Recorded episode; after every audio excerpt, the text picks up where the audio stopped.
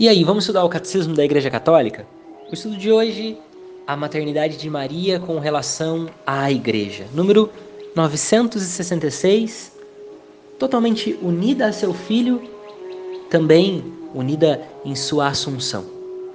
Vamos entender um pouco mais sobre o dogma mariano.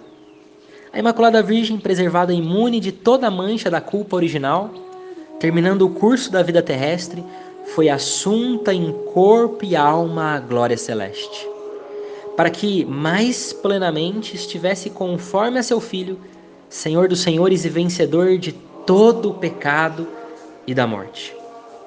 Ela foi então exaltada pelo Senhor como rainha do universo. Os dois mistérios que nós contemplamos, gloriosos, a assunção de Maria ao céu e a coroação dela como rainha do universo. Sobretudo, a assunção da Virgem Maria é singular na participação da ressurreição de seu filho e também uma antecipação da ressurreição dos outros cristãos. É justamente sobre isso, quando nós falamos que ela antecipa essa ressurreição, que nós podemos dizer que de fato ela é nossa mãe na ordem da graça.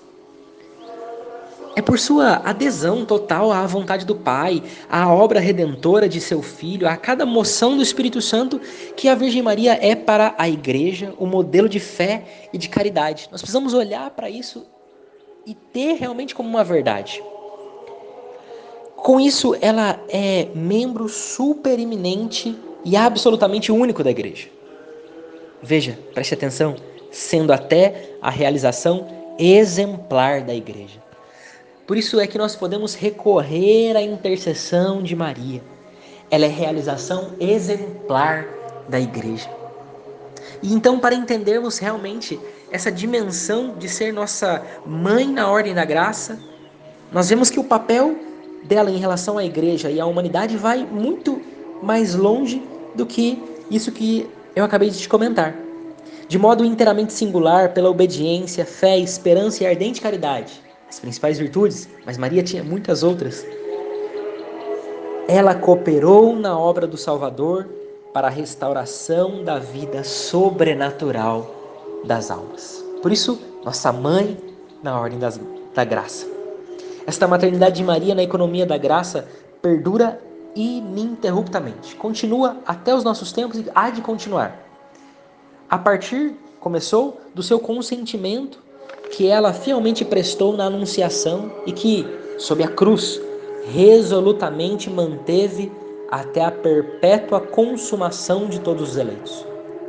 Assunta aos céus, não abandonou esse mundo salvífico, ou seja, continua do céu intercedendo por nós, nos auxiliando na vida sobrenatural. Ela não esquece, mas por sua múltipla intercessão, continua a nos alcançar os dons da salvação eterna. Por isso, a necessidade de pedirmos essas graças. A imagem de Nossa Senhora das Graças tem raios dos anéis de seus dedos como que que não estão fluindo para a terra. São as graças que nós não pedimos, sobretudo as graças para a salvação. Por isso, a bem-aventurada Virgem Maria é invocada na igreja sob o título de advogada, auxiliadora, protetora, medianeira. O número 970 fica como, fica como complemento, conferindo a lumingência no número 60 e 62.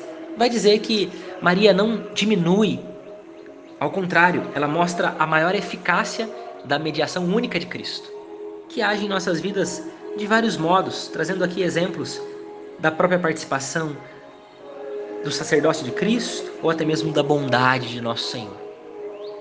Peçamos a intercessão de Maria para que realmente ela nos auxilie no caminho de santidade, que ela passe à frente, que ela nos conduza, que ela nos leve mais para perto de Jesus.